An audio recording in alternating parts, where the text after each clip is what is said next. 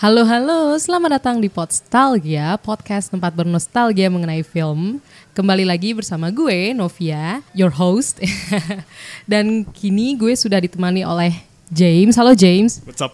Hai teman-teman. Jadi uh, langsung aja, lo pilih film apa sih James? Oke, jadi film yang gue pilih itu agak aneh sih. Namanya uh, 12 Angry Men atau 12 Om Om Marah ya.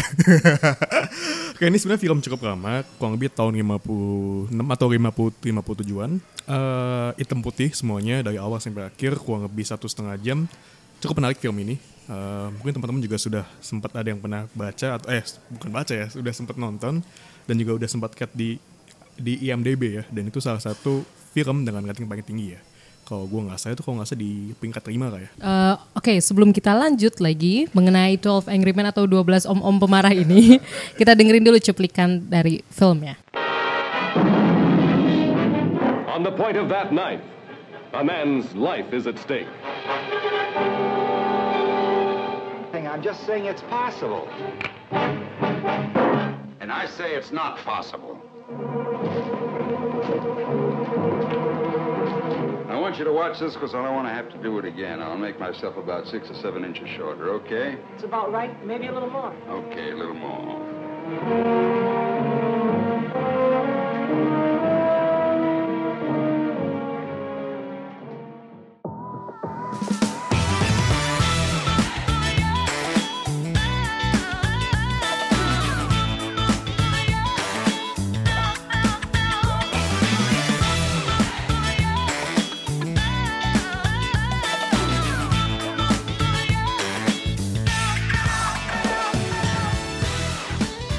Okay, that was the trailer. Jadi langsung aja deh gue tanya James. Ini kan seperti yang James sudah bilang tadi, filmnya cukup klasik ya. Um, tahun 1957. Kenapa di antara film-film lain yang mungkin udah pernah rilis, James mau ngebahas film ini apakah suka sama ceritanya atau mungkin ketika nonton cukup impactful? Oke, okay, jadi sebenarnya waktu pertama kali gue tahu tentang film ini tuh gue sangat bingung. Yang di mana gue coba cek di di IMDb-nya, semua nama aktornya itu nggak ada nama apa ya nama artis itu nggak ada tuh. Cuman kayak juara satu juara kedua sampai dua belas dan istilahnya itu begitu gue coba lihat film ini itu apa ya ini bakal film yang nggak jelas lagi yang kayak tahun 90-90an cuman yang uh, film yang jokes-jokes nggak jelas. Tapi begitu gue cek di IMDb-nya ternyata dia peringkatnya bisa nomor 5 dan istilahnya ketika gue baca reviewnya ini mungkin salah satu film yang cuma ngambil scene di satu ruangan. Selama 90 menit di satu ruangan nggak ada CGI nggak ada istilahnya efek-efek yang modern dan waktu coba gue baca reviewnya tuh bener-bener film yang di apa ya dia dikasih penghargaan sebagai salah satu film film warisan di tahun 2007 atau 2008 lah salah satu film yang menggambarkan budayanya US. Oke, okay. kalau nggak salah itu ada namanya American Film Institute oh, iya. ya yang ngasih uh, uh, yang ngasih apa namanya semacam award lah ya kurang lebih yang menandakan kalau ini emang culturally significant mungkin ya. Terus mungkin uh, tadi lo ngebahas juga mengenai nama-nama juror yang tidak disebut. Mungkin kenapa nggak disebut karena ini kan filmnya itu 12 Angry Men kan tentang 12 juror atau jaksa yang lagi nentuin ini salah apa enggak sih. Ya kan anaknya. Oh ya kita belum ngomongin sinopsis ya. Sinopsisnya apa nih? Uh, jadi intinya itu kita dalam suatu hari ada kisah, ah bukan kisah ya, ada persidangan nih istilahnya. Ada orang, uh, bukan orang sih, ada anak umur 17-18 tahun, pokoknya masih agak di bawah umur istilahnya. Dan dia dituduh udah membunuh apa ya, bokapnya kalau kalau eh bokapnya. Dan istilahnya di sini itu salah satu evidence-nya atau semua evidence-nya itu menunjukkan bahwa dia bersalah. Dan di akhir persidangan 12 Juli ini tuh harus menentukan apakah dia bersalah atau tidak. Dan intinya itu ada satu orang di antara 12 song itu yang menyatakan dia kayaknya nggak bersalah sih. Dan sebelah lainnya udah bersikeras bahwa dia bersalah. Dan dari dan dari awal sampai akhir itu lu bakal bisa melihat gimana sih cara seseorang itu bisa meyakinkan juror-juror yang lain atau jaksa yang lain bahwa anak ini tuh nggak bersalah kok. Dan istilahnya lu di sini lu bisa melihat bahwa apa ya semuanya tuh konflik dari menit 1 sampai menit 90 tuh isinya teriak-teriak gitu. Kayak gue kayak ngeliat orang tuh om-om kayak semua marah-marah bentak-bentak meja geser-geser uh, itu. Pokoknya istilahnya soalnya gue inget banget nih waktu gue nonton ini gue kan pakai headset kan tuh kuping gue sakit. Sebenarnya gue kayak istilah gue kayak pertama kayak marah kayak what do you mean by that? Terus terus saya gue bisa melihat bahwa suatu apa ya suatu kisah yang nggak pakai CGI, yang nggak pakai efek dan istilahnya nggak pakai aktor yang sangat-sangat terkenal segala macam, tapi dia bisa membangun suatu, membangun cerita tuh cuma di satu ruangan aja dan istilahnya masalah simple. Nih orang bersalah atau enggak, uh, guilty or not guilty. That's it. Like there's no so much apa ya bukan cerita yang sangat sangat ribet lah istilahnya. Dan itu yang bikin gue sangat suka dengan film yang simple tapi maknanya tuh ada gitu. It's, it's all about human life. Like ini orang mati atau enggak gitu In, uh, ini orang bersalah atau tidak gitu Tapi uh, pada umumnya James sendiri mungkin senang sama ini kan jatuhnya karena banyak jurors terus satu ruangan ya kan. Seneng courtroom drama juga atau pada umumnya? To be honest, no. I mean, like, I, uh, this uh, this is my first time to watch like courtroom drama. Like, I'm, I, I mean, like, I'm just the normal boy that gue suka filmnya film yang uh, kubur-kuburan, tembak-tembakan. Like, I mean, like uh, Avengers, uh, Mission Impossible, and that kind of shit. Know? I mean, like, so yeah. I mean, like, this is my first movie to watch yang gue cuman lihat orang cuman meja sama kursi doang gitu. I mean, yeah, I mean, it's pretty awesome actually. Tapi bisa tiba-tiba encounter sama film ini cukup unik loh tiba-tiba loh. It, itu um, gimana pertemuan sama film ini apa pas itu nyari-nyari di IMDb atau mungkin rekomendasi temen? Waktu itu gue simple, uh, gue tuh bosen. Soalnya gue ngeliat di halaman yang the top 100 movies di di IMDb semua 10 film paling atas tuh udah gue tonton. Uh, Shawshank Redemption, uh, The Godfather, Godfather 1, Godfather 2, The Lord of the Ring of course, Dark Knight, uh, terus apa ya? Habis itu uh, Shawshank udah, uh, Forrest Gump juga udah. Cuman ada satu film tuh yang gambarnya tuh sangat-sangat nggak jelas. Yang posternya nggak jelas aktor juga gue nggak tahu siapa. 1957 men. Gue kayak ini kayak hit eh, mungkin kayak Hitler masih hidup ya segitu ya 1950 eh enggak ya? Ya sekitar itu lah istilahnya. Dan istilahnya ya gue pengen lihat aja gitu. Ini kayak salah satu-satunya film yang gue nggak pernah nonton tapi dia udah bertengger di 10-nya IMDb gitu. Cuma cuman penasaran aja sih terus terus waktu gue lihat itu kok kenapa semua hitam putih? Ini film apa? Tapi emang biasanya apa pun yang berdasarkan oleh rasa penasaran tuh malah itu ya. Maksudnya itu simple loh sebenarnya loh. Bukan apa ya kayak aduh gue khusus nyari pengen film courtroom drama. Aduh gue pengen nyari film yang ada hubungannya sama law gitu sama hukum gitu loh sama justice. Nih enggak kan? Enggak sih. Cuman sebenarnya apa ya waktu gue nonton film itu kan di sini ada 12 orang atau 12 aktor utama lah sebenarnya 12 aktor satu-satunya sih sebenarnya. uh, di sini tuh gue apa ya, gue mengimajinasikan diri gue di antara 12 orang itu tuh kira-kira uh, gue tuh yang mana ya, yang kurang lebih sama gitu, yang mana kira-kira? Dan setelah gue nonton kali dua kali gue tahu bahwa gue tuh yang pasti beda sendiri. Yang which is si Henry Fonda eh, Henry Fonda Fonda aduh Fonda Fonda. Dan iya Henry Fonda yang di mana yang lain ini orang udah pasti bersalah nih, udah pasti harus dihukum mati nih. Tapi malah dia bilang, uh, I'm not sure about that gitu. Uh, uh, can we talk about this boy gitu just for one hour gitu kan? Dan istilahnya buat gue sendiri ya, gue merasa bahwa gue selalu yang beda aja dibandingkan dengan, dengan, dengan yang lain gitu. Ah oke, okay. tapi kalau misalkan kita lihat di filmnya itu jurur-jururnya juga berdasarkan asumsi kan, bukan fakta. Yeah, it's all about uh, cuman fakta dari berdasarkan kayak persidangan, tapi kan setelah itu semua opini kan, kayak uh, gimana caranya kok bisa ada yang melihat si bocah itu uh, pakai pisau terus nusuk bokapnya. Padahal kan tuh malam hari. Terus juga jamnya kok agak nggak tepat sih. Terus kayak asumsi-asumsi kayak uh, katanya kan si bocah ini kayak dia sebelum nusuk bokapnya itu dia pergi ke bioskop. Tapi waktu di wak, tapi waktu di waktu ditanya dia nggak tahu nama filmnya. Kan istilah itu kayak saya as, asumsi lah oh ini bocahnya pasti nggak nonton film. Atau mungkin dia setelah nus uh, dia nggak dia nggak nusuk bokapnya tapi begitu lihat bokapnya mati terus dia istilahnya kayak takut gitu kan. Terus dia jadi lupa nama filmnya dan I mean like there's all about opinions and facts actually. Yeah this quite awesome actually. Makanya juga mungkin di apa di filmnya juror-jurornya tuh nggak ada namanya kan. Karena mungkin kalau ada namanya misalkan uh, yang satu namanya dari agak German mungkin yang satu ada agak Italian gitu kan mungkin itu lebih mungkin yang satu agak Jewish. Jadi nanti kayak ada prejudis prejudis yang dibawa dari kultur mungkin. Makanya itu sengaja. Bisa jadi mungkin ya. Benar juga sih.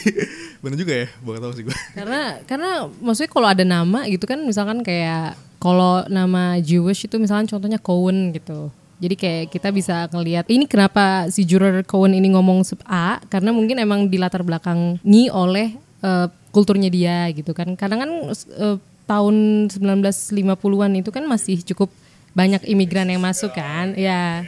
Terus makanya mungkin itu kali ya. Mungkin juga sih bisa jadi sih 1950-an ya waktu baru Indonesia juga baru merdeka sih? Kayak nggak sampai sebutan. Dan tadi tadi lu juga sempat bilang sempat mungkin ada krisis juga ya habis krisis kali ya di Amerika mungkin ngaruh juga. itu 1957 eh dan misalkan mungkin kalau bisa gue tambahin itu misalkan kalau gue nggak salah dari aktornya itu sebagian besar tuh mereka masih kayak veteran juga sih. Kan mereka kan 1957 kan mereka kan mereka masih umur 40-an eh 30 sekian kan. Dan waktu kan perang kan kayak 1940-an kan. Misalkan kalau gue nggak salah Hen- Henry Fonda sendiri itu salah satu veteran sih. Dia kayak Navy atau apa gitu kayak Marine eh, I mean, ya gitu Oke oke berarti berarti emang itu ya aktor-aktornya sendiri banyak ya yang dulu maksudnya ikut perang gitu. Wow, oh, gue baru tahu ini, gue baru tahu soal fakta ini. Ah oke oke oke.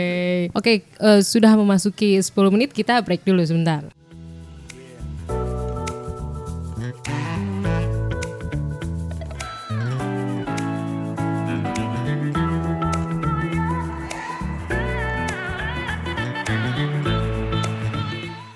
Oke, that was the break. Nih, kita lanjut lagi ya.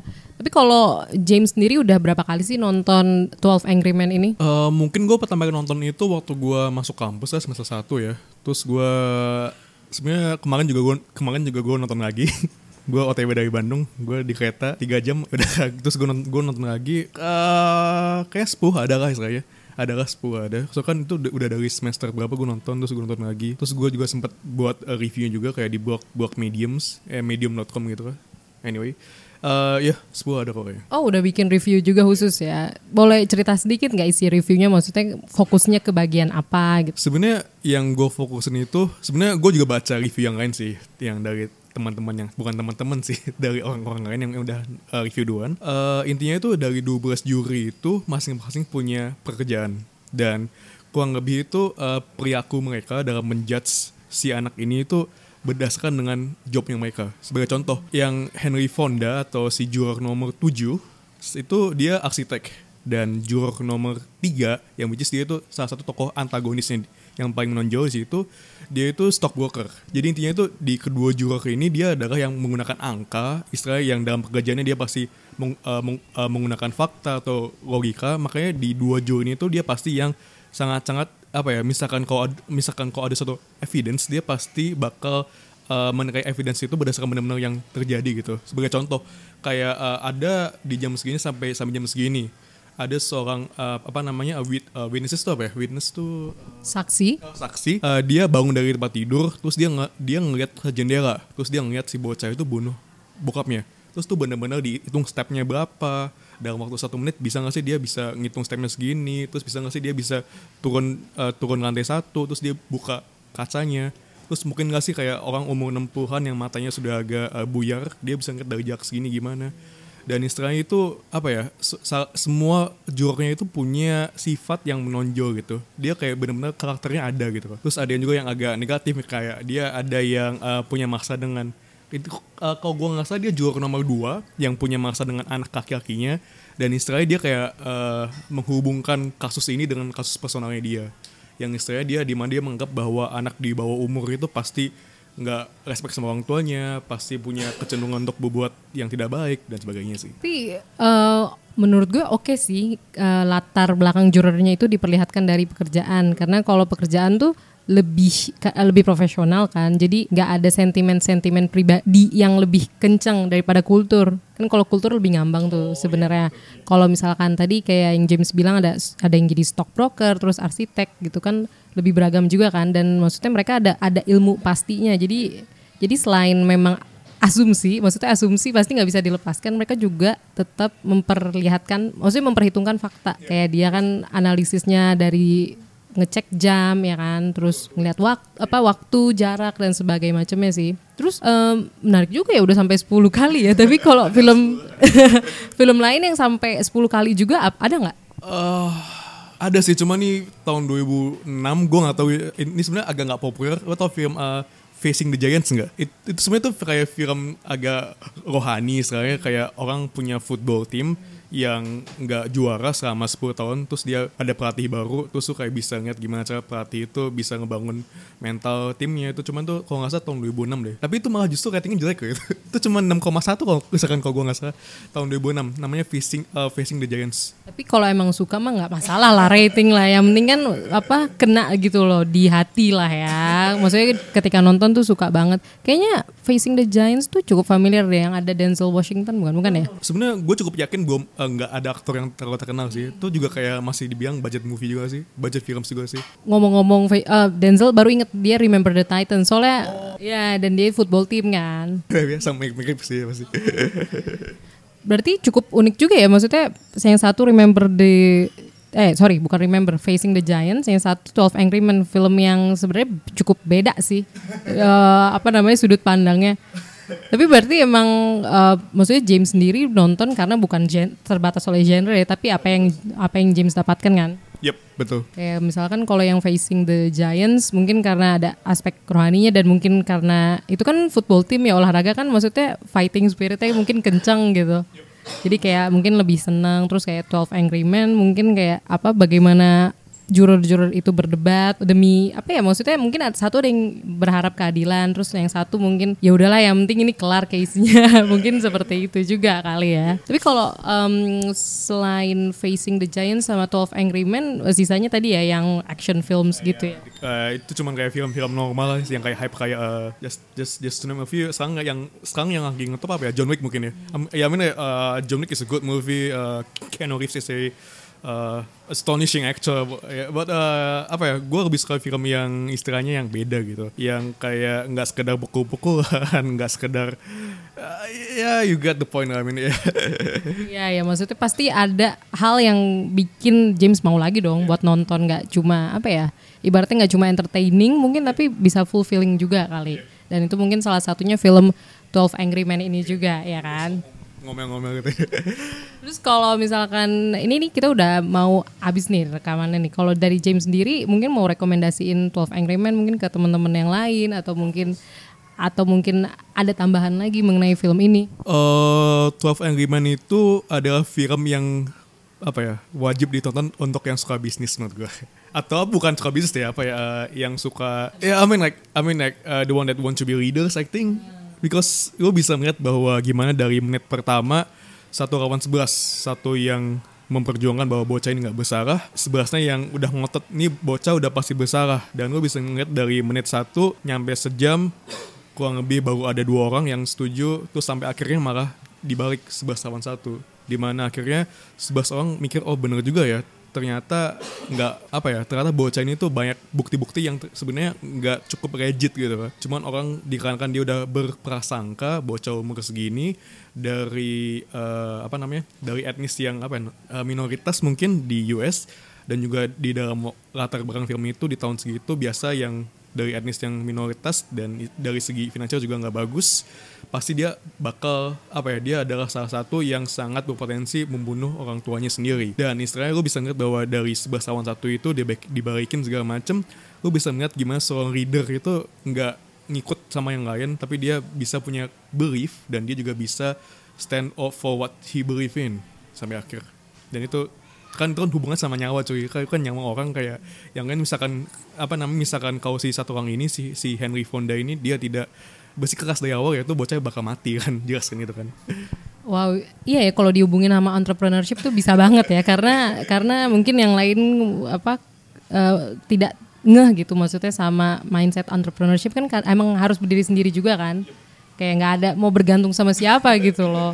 Dan ini makanya mungkin bisa kata James tadi ini makanya cukup relatable buat mereka mungkin yang tertarik sama bisnis atau leader ya. Wow, thank you, thank you banget James udah sharing-sharing mengenai apa film 12 Angry Men ini. Gue sendiri juga baru sekali nonton sih. Itu juga sebenarnya udah agak lama dan apa ya kalau gue sendiri juga cukup enjoy sih karena nggak kerasa ya tiba-tiba udah habis aja. Dan tiba-tiba udah verdict aja udah hasil akhir. Terus tapi kalau gue sih seneng sama endingnya karena karena oke buat semua sih walaupun cukup open ending ya. Gak masih menarik sih. Kan kita nggak ditunjukin bahwa apa emang iya bocah itu nggak bersalah? Atau jangan-jangan ternyata emang dari awal tuh benar gitu 11 orang, 11 orang yang di awal tuh benar gitu. Ini bocah bersalah tapi dikarenakan si, Hen, si Henry Fonya-nya ngeyel. Maka ini bocah yang udah jelas bersalah malah dia jadi nggak dihukum gitu. Kan kita nggak tahu kan tapi baik lagi sih di akhir kan dia dijelasin kan istilah kita tuh sebagai juri itu atau sebagai juror kita punya satu tugas. Dan nggak penting apakah bukan bukan nggak penting ya dan masalahnya itu bukankah kita eh, ya it's not an exact science gitu. Kita nggak tahu bahwa apakah kita juror ini kita benar mengambil keputusan atau tidak. Tapi setidaknya kita bisa memastikan bahwa peradilan di US itu yang membuat kita strong itu seperti ini gitu. Demokrasi semua orang punya pendapat semua orang bisa diuji pendapatnya di situ sih. Dan kita nggak pernah tahu yang paling benar atau yang salah yang mana ya. Tapi dari diskusi-diskusi itu ya sampai adalah hasil yang paling bijak dari situ Oke, thank you banget James sekali lagi uh, udah sharing-sharing di sini. Terus uh, James ini juga ada podcast ya kan? Coba kenalin podcastnya dulu dan mungkin Instagramnya James sendiri. Oke, jadi eh, mu- untuk teman-teman mungkin udah pernah mendengar suara gue di mana. anyway, eh eh, nama gue James dan juga gue udah setahun terakhir lebih fokus pada podcast. Bisa kalian lihat di Spotify, namanya Deep Life Podcast dan juga bisa follow di Instagram kita di deeplife.story. Kita juga bikin podcast setiap minggunya dan juga misalkan kalau kalian yang suka puisi, yang suka tulisan atau yang suka hal-hal yang deep, asik, bisa langsung follow kita di situ. Kalau uh, Instagram personal sendiri mungkin? Uh, Instagram personal sebenarnya gue kurang aktif sih tapi bisa di follow uh, James underscore Krisnanda itu kalian bisa langsung follow tapi gue lebih aktif di Deep Life sebenarnya sih cuma bisa follow aja Oke, lebih aktif di Deep Life ya. Gue kebalikan masih aktif di Instagram pribadi daripada Podstalgia nih. Gawat nih, harus nyontoh James banget nih. Oke, eh, terus untuk teman-teman Podstalgia mungkin yang mau apa mau lihat komentar-komentar mengenai film-film yang udah dibahas sebelumnya bisa langsung mention di Twitter atau Instagram di @podstalgia atau mungkin langsung email juga bisa di podstalgia@gmail.com. Oke, sekali lagi thank you James. Cool. Ya sama-sama lah thank you banget buat waktunya enjoy banget buat bisa ngomong sama Novi di Podstalgia Ya sama, gue juga terima kasih banyak setelah sudah lama ya kita range waktu ya. dan terima kasih buat teman-teman Podstalgia yang sudah mendengarkan hingga titik ini. Dan sampai jumpa di episode selanjutnya, bye-bye.